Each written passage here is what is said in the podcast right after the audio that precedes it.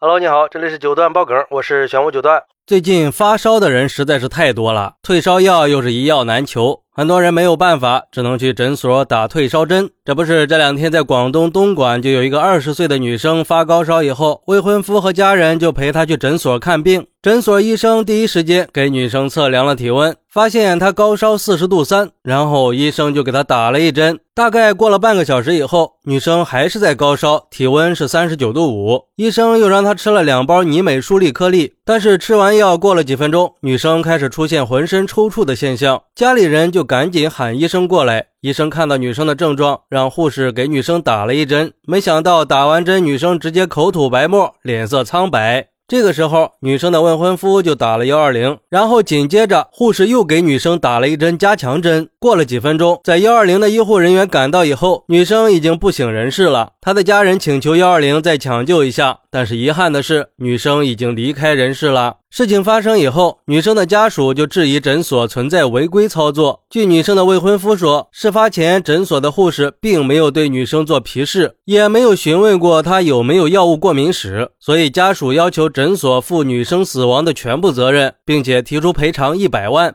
而诊所却表示，赔偿金额已经远远地超出了承受范围，而且诊所负责人表示正在配合警方的调查。现在需要确定的是，女生的死亡和诊所有直接关系，到底是药物过敏导致的，还是本来自身就有基础疾病，这些都需要进一步的调查。但是死者家属一直拒绝尸检。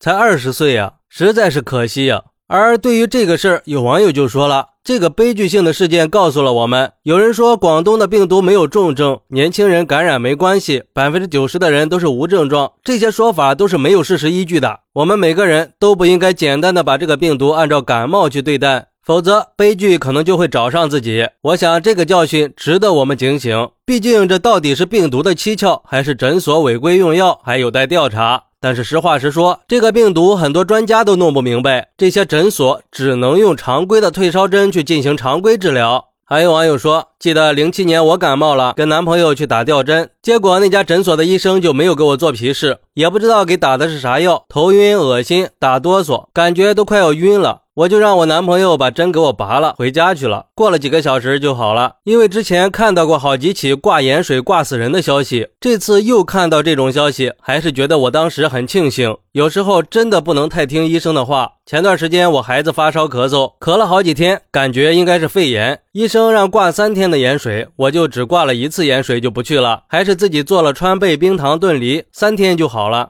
也有网友说，还是等待相关部门调查以后的准确消息吧，到底是什么原因造成的不幸事件。我单位有一个朋友，在11年刚开春的时候，她和老公从单位骑摩托车去镇上挂针，路上还停车和我唠了几句，结果中午就被告知她去世了。当时调查结果说是药物过敏引起的，听说医院赔了20-30万呢。不过还有网友说，具体什么情况还真不好说，家属为什么不让尸检呢？非正常死亡只有通过尸检才能知道死因呀。还是希望我们能够理性看待这个事情，具体情况还是等待警方调查。而且一高烧就去打针，这可不是个好习惯，尤其是现在感染高发期，很多人都会发高烧，但是大多数人都是吃布洛芬这些退烧药挺过来的，很少看到有要去打针的，而且还连打3针。